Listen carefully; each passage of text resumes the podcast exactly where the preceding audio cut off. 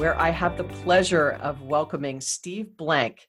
He has led one heck of an interesting life. He's had three careers, actually. First in the US Air Force for four years during the Vietnam War. Next, as a Silicon Valley entrepreneur in eight startups in two decades with four IPOs. Currently, as an academic teaching at Stanford, Berkeley, Columbia, and NYU. He is the author of The Four Steps to the Epiphany, credited with launching the Lean Startup Movement and the best selling Startups Owner's Manual. His May 2013 Harvard Business Review cover story on the Lean Startup defined the Lean Startup Movement. It's actually how I first got to know who Steve Blank was. I loved that article. He is widely recognized as a thought leader on startups and innovation, named to Thinkers 50 of top management thinkers, and recognized by the Harvard Business Review as one of 12 masters of innovation. He is also senior fellow for entrepreneurship at Columbia University. What a wonderful story. Welcome, Steve, to the What's Next podcast. Thanks for having me it's always interesting when you uh, read people's bios right you go geez that's like so much stuff they've done it's so awesome and and uh, you know you're just such a down to earth guy so i can't wait to uh, to get this started so uh, I, I, usually start out with something I call bullish and bearish. It's just a way to sort of loosen up the gas and have a little fun. And our listeners uh, today really enjoy sort of hearing this rapid fire questions of some fun things. So hopefully not too painful, but uh, bullish as if you're really for it, bearish as if you're against it. Are you ready? Yeah, I'm ready. All righty. So new entrepreneurial hotspots outside of Silicon Valley will bring the next unicorn. Oh, uh, for sure, bullish. Me too. Plus, you know, that's kind of already happening. But, you know, I think people forget that there's places other than that in the world that are doing some really cool things. Uh, next, Bitcoin will become more popular to fund startups. Um, yeah, bullish, uh, uh, unfortunately. Bullish ish. bullish, unfortunately. okay, we'll go with that. All right, that's a new one. I like that. And the third one is a, is a little fun. One day soon, we will see a startup founded by AI or a machine. Uh, bearish. Okay, like I want to dig into that one because I think that's I think that's a fun question. Uh, but you know, before we get started, you know, for for those who are are listening in and may not be familiar with lean startup, which I think would be interesting in and of itself, but if we if you wouldn't mind uh, just sort of defining what that means and kind of what what got you to that point and then we can we can go from there. So lean startup is just a, a kind of a catch-all phrase to describe a 21st century way of building uh, uh, new ventures whether they're uh, uh, standalone startups or they're innovation inside uh, corporations or government agencies. It basically was my observation that in the 20th century unintentionally investors were telling us to build startups like they were smaller versions of large companies. And everything a large company did, you know, write a plan, five year forecast, raise money, execute the plan, and then stand back and ex- expect that you have a big enough building to put the bags of money was what we were told to have to do and what will happen. It turns out it never turned out that way, and we didn't understand why. And lean is the observation that startups don't execute a known business model, they search for one. But we had 100 years of tools for execution and zero tools for searching. So a lean startup are the tools to build, um, uh, to search for a business model when you have a series of unknowns. And it consists of just three parts. Alexander Osterwalder's business model canvas to frame hypotheses, or a fancy word for keep track of your guesses. My customer development process of uh, assuming there are no facts inside your building, so get the heck outside. So what do you do to, to kind of test those hypotheses? And Eric Ries's observation that says the way we ought to build what were called minimum viable products, that is, build the products iteratively and incrementally, was to use something called agile engineering. So to answer your question, lean is three components business model canvas, customer development, agile engineering. Yeah, we had Alex on, and it was fantastic. I I love uh, business model canvas. I think I'm a visual learner, not a not a listen. Yeah, and so I loved that Um, I, I have used that canvas even just to not even in a startup model, right? But just to organize thoughts sometimes where uh, it's just been helpful and applicable across the board. I, I, am a big fan for sure.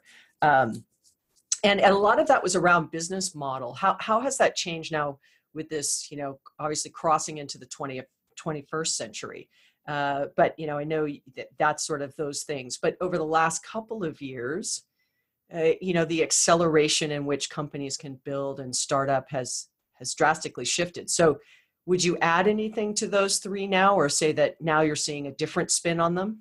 Well, a couple things happened in the last couple of years, and, and, I'll just start with the business model canvas.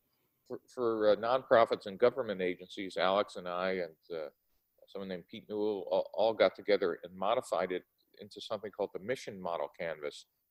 And the key difference is, is when revenue isn't how you measure success. That isn't a nonprofit. You're not. You're actually measuring achievement or or, uh, or, or something else and you don't may not have in the military uh, customers, but you might have stakeholders or beneficiaries or something else. Um, we slightly modified the canvas uh, uh with Alex to, to create a, a, version for those agencies. The other thing that's different is uh, companies and government agencies, uh, for the first time ever, uh, have looked at startups for tools and techniques. And, and that's kind of funny because, of course, when I started thinking about lean, we were looking to companies for tools. And the reason why is, of course, every company and government, parts of government are being disrupted by external forces completely out of their control. For companies, it's startups, and for government agencies, it's um, non-nation state actors and new peer adversaries. And, and we ran essentially unintended experiments over the last three to five years in companies and government agencies until they've discovered that while startups are not smaller versions of large companies, companies are not bigger versions of startups and just right. Just copying startup tools actually don't work. We ended up with a ton of innovation theater, but very little innovation that moved the needle for revenue, profit, or, or market share, or government, even worse, for, for, for actual change. And so we're working through what you really need to do in companies and government agencies, and I think that's been a real eye opener um, in those places. In fact, that's where I'm spending a good chunk of my time now. Well, I've had a bunch of conversations around sort of the startup and innovation and agile and you know with you on now kind of lean and and you know often in my travels around the world people talk about the sort of you know business model looking for it you know so how do you you know act small while you're big or you know act big when you're small that whole conversation you were just having. But one one topic that's really started to increase lately is not just this business model, you know, pursuit, both from an innovation standpoint or even replicating or copying or trying to, you know, improve, but the mental model side of business model. And do, how do you think that plays into to people? Um, let's stay on the profit side for a second. You know, to companies that are really trying to grow, and the mental model considerations they have to make. Well, if you think about it, large companies and even government agencies, you know, 99% of, of in a steady state of why their people come to work are they're they're they have a job description. Their business card is kind of a think of your business card as kind of a hot link to a page of job description that tells you what you're supposed to do when you come to work every day and you've signed up for that job and if the company is growing and executing a current business model that's just fine and most people come in for their paycheck and get promoted and go home. That's not what a startup is about. You know, a startup is, you know, our job in, at 9 a.m. is probably pretty different by 3 p.m. in the afternoon. Right. right? A startup is is organized chaos at, at, at best, and at worst, it's, it's unorganized chaos. Um, and, and, so people forget that in a startup, 100% of the people are, are, are focused in trying to bring order out of chaos and, and trying to find a repeatable and scalable business model. That's the goal of a startup. You know, a startup is a temporary organization designed to find a repeatable and scalable business model, whereas a, a company is designed to execute a known business model. And the types of people you have, the culture you build, are very different for searching versus execution. And now all of a sudden, we're telling people who signed up in large companies to no, here's your job, here's whatever, to now do something different that that creates chaos. And in fact, in the 20th century, uh, lots of smart people were talking about the what was called the ambidextrous organization. That right to survive, you needed to execute, and you also needed to innovate. And you know, CEOs kind of read those books, and and um, blanking on the name, great Stanford and um, and MIT professors came up with that. I should know that. They're peers. Yeah, and and Roger Martin did something as well around it. Yep. Um, but but my point is, in the 20th century, yeah, that was nice to have. The problem in the 21st century, it's in fact necessary for survival. Yet we still haven't cracked the code, and worse, in the 21st century, uh, uh, companies are being disrupted at speed. You know, it's not like I'll give you an example. You know, in the 20, 20th century, uh, a startup trying to attack a large corporation, people would laugh hysterically because you know corporations had billions of dollars and you had you know a couple million in venture money. Good luck. You know, the startups were thought of as ankle biters or maybe you know things we would acquire in the large companies. Now in the 21st century, some startups have more capital to spend on on your core products than you do. Holy cow! Um, and there are a ton of them coming after our business. And you know, worse, they don't need to be profitable. Even worse, they're allowed to break the law. Go ask, well, go ask the hotel companies versus Airbnb. Um, you know, and and worse, in the 20th century, no venture capitalists or investors would have funded things that break the law. Now they go, you know what? As long as we're not killing people, let's see if we could change the law. But these guys are rent seekers, so let's see if we could change the entire uh, ecosystem here. So if you're a, a, a 21st century CEO of a corporation or trying to manage a government agency, and you went to business school, you, you know, more than three years ago, everything you learned in business school is obsolete. In fact, everything, every Jack Welch rule that worked in the 20th, 20th century will put you out of business in the 21st. Go ask the CEO of Macy's what that feels like. And, and it's not that people have gotten stupid, is that the rules have changed and we didn't get the memo. it's, and so we need to do very different things. And to answer your question, we're still stuck with what we call the frozen middle. Mm-hmm. The frozen middle is, you know, even if you're a CEO who does the head nod to innovation and say, yes, I get it, we need to do it, and you're the innovators on the bottom, yes, we need to do it. What's happened is you built policies and procedures in finance, HR, legal, whatever, procurement, supply chains, if you're in the government security, that that were designed for processes that that work for execution, but actually kill you for innovation because they don't right. allow you to, to use uh, to be agile or move with speed or have any sense of urgency. And so it's the middle of your company that tends to kill innovation. Yeah, I could g- agree more. You know, in my last life, I worked, uh, I was a research fellow at Gartner. We used to call it bimodal IT, and everyone got all wrapped around the axle. Not everyone, but many got very wrapped around the axle about this. They thought that the, the premise of that was you have one sort of keeping the lights on and the other innovating.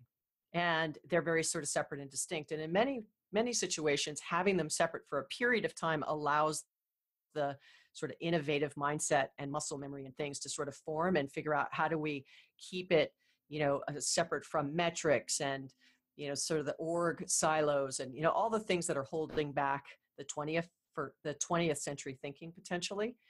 And and over time you hope that those two things kind of come together. But it's it's it's the mental model where i really see people struggle you know that have uh, competed in the 20th century. You know they've kind of crossed the chasm into the 21st century which is much more social and mobile and digital and cloud and data and you know all the things we now have at our fingertips uh, and able to build billion dollar businesses with very little asset outlay you know with with the advent of everything uh, that goes on on the cloud side. Uh, and so if if someone's listening and and works in an organization that's not a startup but is trying to you know inject a small startup mentality right as you said in a big organization have a little bit of feel of small how have you seen that work? Well, um, and and by the way, the the two people I was referring to earlier is uh, Charles O'Reilly and Michael Tushman. I, smacked myself on the head. O'Reilly at Stanford and Tushman at Harvard. Um, you, you, know what I've what I've seen is um, is organizations doing a set of things. Uh, about 30 years ago, McKinsey came up with this model of three horizons of innovation, which I think are is, still relevant. Um, you know uh, that every organization needs to be executing on those three horizons. Horizon one is uh, adding innovation to your current product or business model. Horizon two is extending um, or supporting emerging business models. And Horizon three is what Silicon Valley mostly does, is uh, creating disruptive ones. The problem is, is that in the 20th century, each one of those had kind of a, a fairly understood time horizon. Horizon one could happen fast, Horizon three took years or decades. That's why the U.S. government would set up DARPA, the Advanced Research Project Agency, to take take five to ten years. Those that's no longer true. It, it turns out that Horizon three threats to a company or or companies could develop something disruptive within a year. Um, and and so the the core idea is still true. We need to be running all three horizons inside of a, a corporation if we want to stay relevant. The question is we haven't built the organization structure to do that. And what we've seen is that companies have run a, a whole set of experiments unintentionally. You know, there's always been individual innovators um, who bang their head against the wall in, in existing organizations, and every once in a while they get something past the goal line, but they ended up being frustrated. And so then we started teaching, you know, tools and techniques like lean or design thinking inside of companies, but those were just tools. And then we decided to, to train teams by either having internal incubators and accelerators. But what we learned is we still had teams disconnected from the core engineering or, or functional organization. So those teams never would end up becoming adopted by a division or a functional organization, and most of those projects will die. And, and so what we've been doing now is actually inserting innovation inside the operational groups themselves by doing kind of assessments about what is it in, in, in a innovation pipeline we could accelerate. And so we've been kind of um, testing and building innovation pipelines inside of large organizations.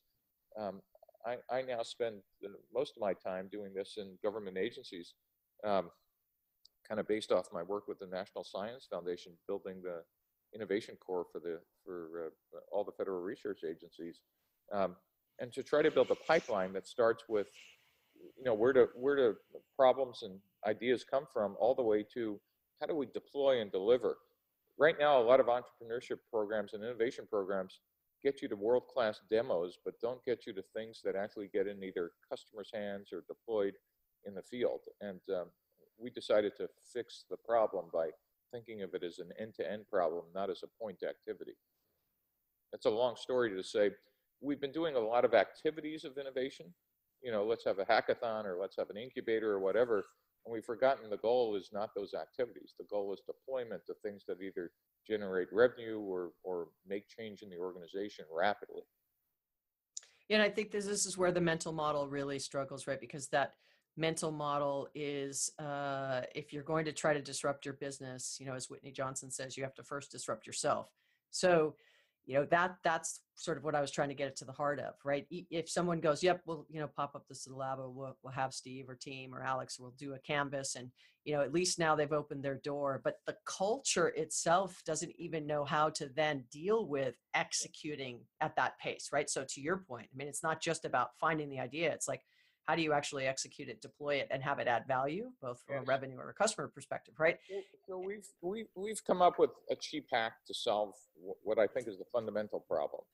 Fundamental problem is is that large corporations and government agencies, by their size and scale, are are mostly not there are exceptions, but mostly run by Horizon One executives.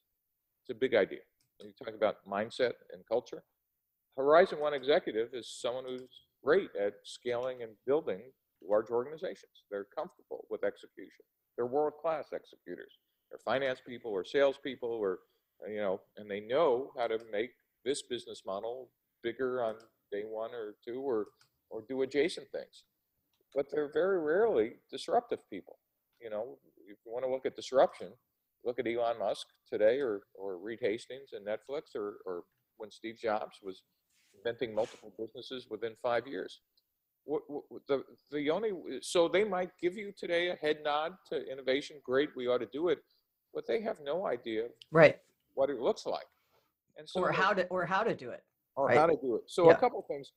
One is at least the best of them realize that they need to acquire rather than build internally. Okay, acquisitions work if you don't let the um, kind of let the body, you know, kind of kill the model um, of what you just uh, acquired. And the other idea we've been implementing is what we call Appendix A authorities inside of existing organizations. And what I mean by that is if you build an innovation pipeline inside of a new division or a functional organization, yes, you could get innovation going, but the first time you ask for something from finance and they go, oh, well, you know, you don't have the authority to sign off for travel, or you can't, you know, you can't go to this conference, or worse, you need a new cable. Well, that's a 90-day procurement cycle. It needs to go through a bidding process, or, and, and what we've decided was, we don't want to reform every process in the company and we don't want to turn everybody in the company quote into an innovator because that's just not possible what we want to do is have them be able to go to their finance handbook or hr handbook when they say oh no you can only hire the most senior people into the group because we go by seniority and you're looking for the most creative you want them to say is oh there's an appendix a if you're in an innovation group and have the innovators write the appendix a exceptions for how do you operate at speed that's the problem in large corporations is that they uh, try to apply all the processes and procedures and KPIs and, and metrics they've built for execution to innovation. There is no exception. agree. Yeah. And so rather than rewriting all the processes and bringing in a large consulting firm and spending tens of millions of dollars to, to revamp business processes, the innovators will write the appendices. And, and again, we've built models here where we're able to kind of let this flow at speed without screwing core big ideas without screwing up the core business. Um, and so, um, uh, so it's a combination of uh, both acquisition and figuring out where an external innovation pipeline could come in. For example, the U.S. government, some agencies have not realized that, you know, we spend 70 to 100 billion dollars a year now on venture capital per year funding new ideas and technologies that the government has no idea it's occurring outside their four walls. Um, so just letting them know that there's an innovation pipeline that they could tap into for a lot of government agencies has been an eye opener. There are now companies that take government agencies out on, on like a technical terrain walk in Silicon Valley and kind of say, give us your toughest problems and we'll take you to vendors, not to have them sell you anything, but to, to talk and, and socialize the problems you have and they they leave here with their eyes like just bulging out of their sockets going well we, we were just going to write a 50 million dollar contract to solve that oh my gosh there, there, are people already building this thing and we could just buy it off the shelf yeah so i'm gonna i'm gonna pivot a little bit because i think uh, uh, you know beyond sort of the basics and and everything you just said is such hard stuff right because it's people intensive and mindset intensive right? Which is much harder than saying, can we get that technology to do this? You could hack your way through that. But getting people to do it at scale, especially in large organizations, is difficult. So let me let me pivot a second uh, to to the startups. And I uh, used to get uh, asked this question, and I know you get asked it a lot too. And I've heard sort of some of your very quick answers, but I'd love to love to dig in a little more. Is for startups listening. Uh, you know, I often get asked, as founders, you know, everybody has to be a salesperson, quote unquote, you know, and, and understand what that means. But when to hire your first salesperson, like a true salesperson, um, and when to strike your first sort of external partnerships, uh, that seems to be where I find startups really struggle. Uh, what what are your thoughts there? You know, the, the one of the key ideas of lean is uh, what's called product market fit. In fact, Marc Andreessen actually named it. I think. Um, and that is have you found a fit between customer needs and your first product or what we call your first minimum viable product. Um, and a lot of people uh, i grew up in a world where you hired your first vp of sales when it said so in the plan. And the mistake we used to make is we'd hire per plan regardless of whether we found customers. In fact that was that was the responsibility of the salesperson.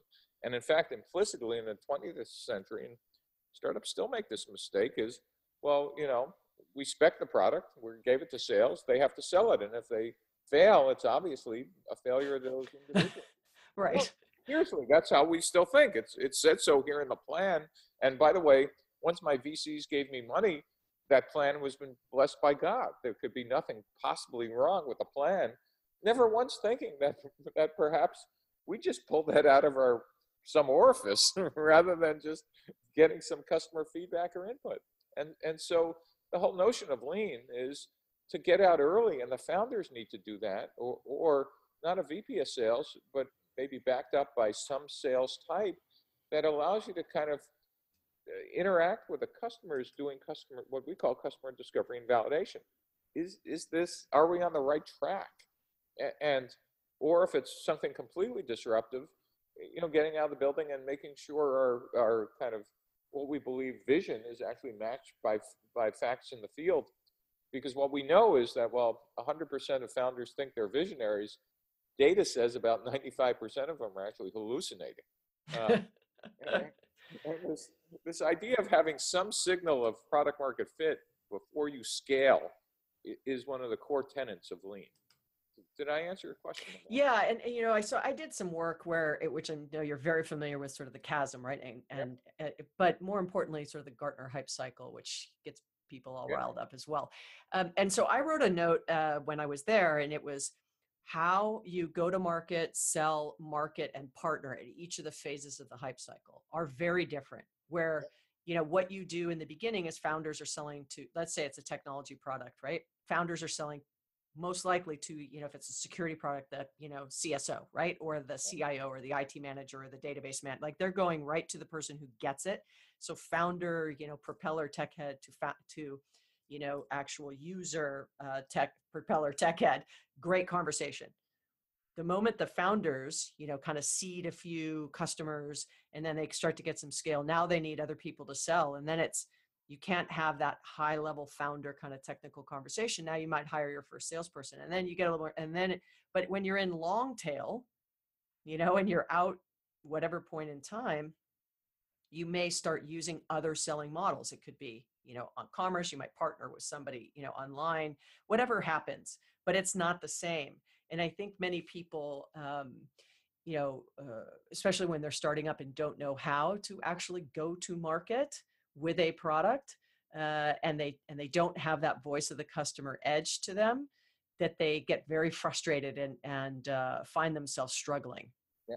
So so so remember at least steve's definition of a startup. It's a temporary organization designed to search for and find a repeatable and scalable business model right. a repeatable and scalable sales model. The assumption that that founders make who haven't done this before is, oh, hire a VP of sales. I've now found a business, uh, uh, you know, implicitly a sales model. Where, or why don't I hire the, a great VP of sales who came recommended from, from a VC who brings whatever contact list they had in their last company and starts making calls without understanding, well, how does that apply to this startup or this market or this business? Is gee, I might have been great in direct sales, but yeah, maybe this is a, you know, an indirect sale, or gee, maybe I, I should generate leads differently, or maybe the the features aren't right or the right order. Uh, engineering handed me this pile of product, but who knows whether that's the right mix? I, I just keep going back to the odds of getting sales right on day one is as close to zero as any bet as you could make that's why you know salespeople have a half life of at best 14 months in a startup. Think about that, 14 months.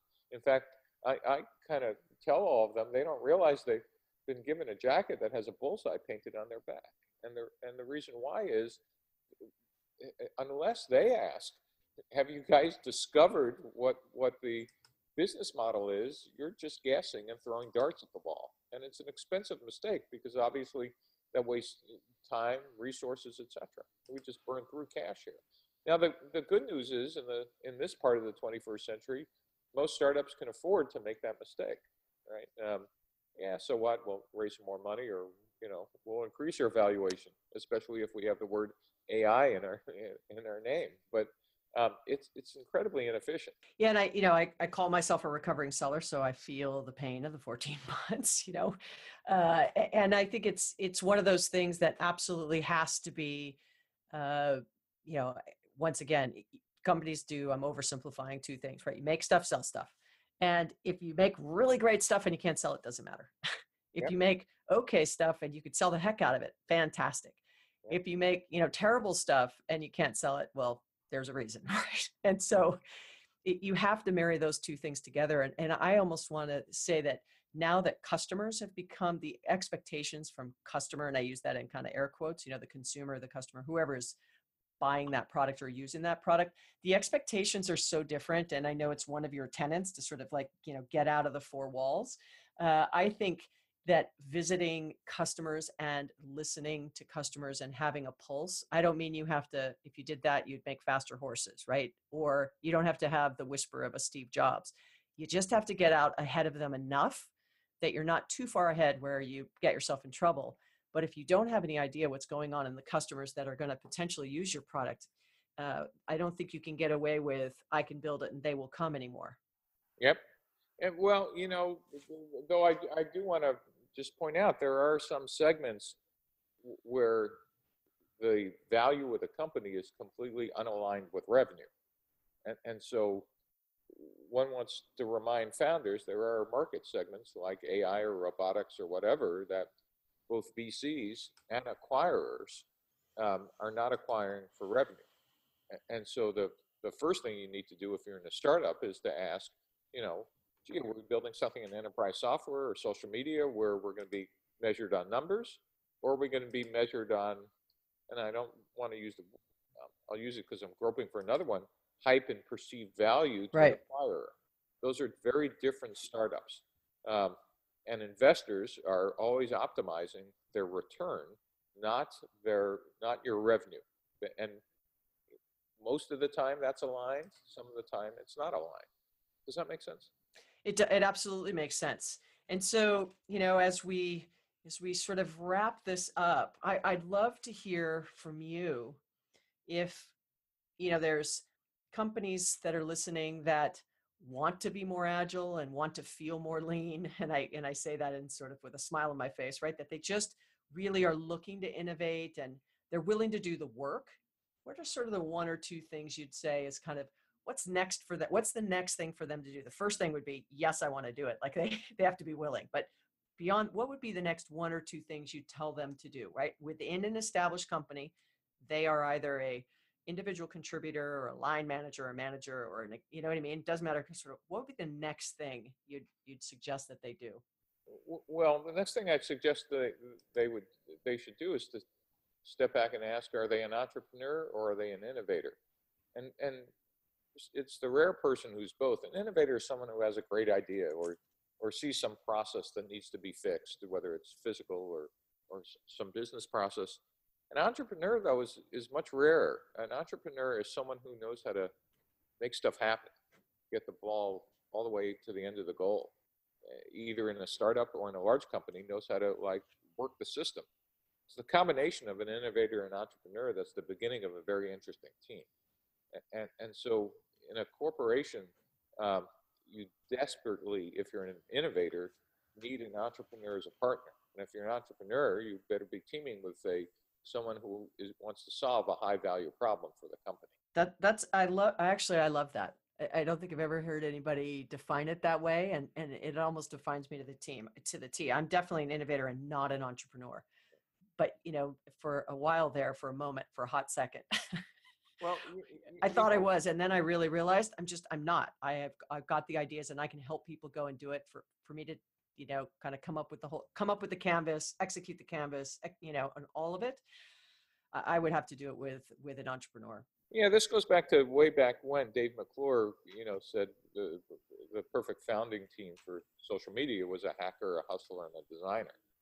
And so this is the this is kind of a little more of an explanation between the distinction of that hacker and, and, and hustler, right? One, has to be able to do or come up with something or the science, but the other has to figure out the political system of inside a company to, to just wind your way through all the people whose job it is to say no or gee you haven't followed the rules or whatever this is why our, our model is to kind of modify those rules to allow what historically has been a series of no's um, you know this appendix a authorities that actually is designed to get to yes rather than get to no without screwing up a corporation is designed to make that entrepreneur's path and inside a large company a, a lot easier by just explicitly removing obstacles for for innovation.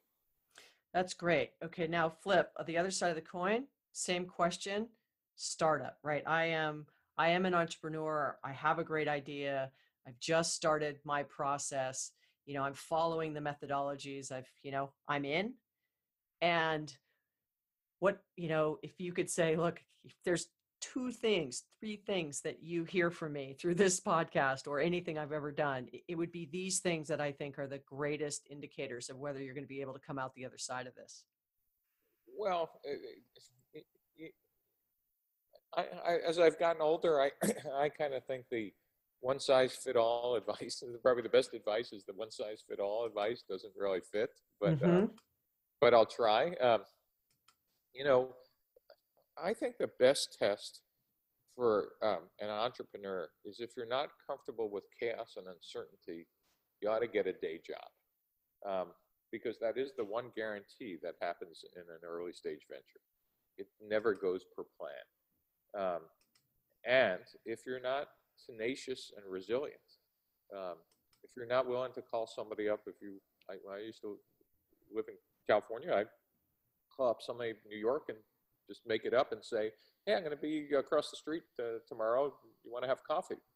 And if they said yes, I would jump on a red eye and, and go take that coffee because it was an important meeting. If you're not prepared to do those kinds of things, um, it's the wrong business. And if you're not uh, resilient, and by resilient means you're going to be, you're going to get punched in the face a lot. Um, it's the wrong business. It, it doesn't, it doesn't go like the popular press tells you how wonderful it's going to be. I mean, it's the world's best time to be an entrepreneur. Um, it, uh, there's more, more, money, more knowledge, more support than ever, but um, it is very different than working in a large company. Um, and uh, it's not all about, you know, bring your dog to work.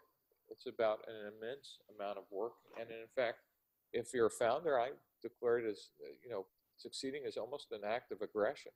Um, because it's against all odds. Um, that's as a founder. As a as an employee, might actually be fun. You know, it's a team. It's, there's uh, there's team spirit, etc. But if you're a founder, there's a lot of weight on your shoulders of burn rate, cash, having to shut the door. Have we found product market fit? Um, it's um, it, it, it's that part is still the same. And, and, uh, with all that, it's the most exciting thing you could do in your life uh, short of being shot at. Um, now there's a comparison. Start a company or get shot at. Shot at. Those are the two no, most no, exciting I, things. I, I, I'm, I'm not comparing it. I'm saying short of. But, yeah, short of. Yes. But but if you love that kind of thrill, then this this and and I also want to differentiate. The role of a founder is very different from any other role in a startup. And most people mistake, oh, I worked in a startup. Well, were you the founder and CEO? Well, no, but I know what it's like. You don't have a clue.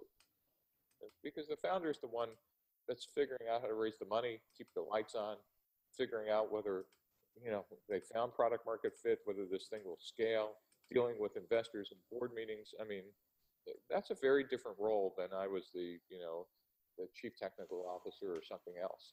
Um, and, and, it's it's not that one is better than others, but those roles are very different. Uh, so if you want to found the company, you want to run it, make sure you understand what you're signing up for.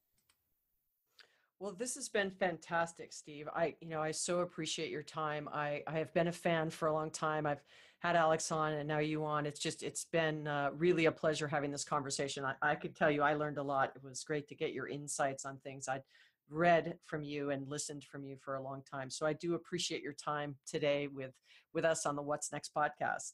well, thank you very much for having me. This was fun.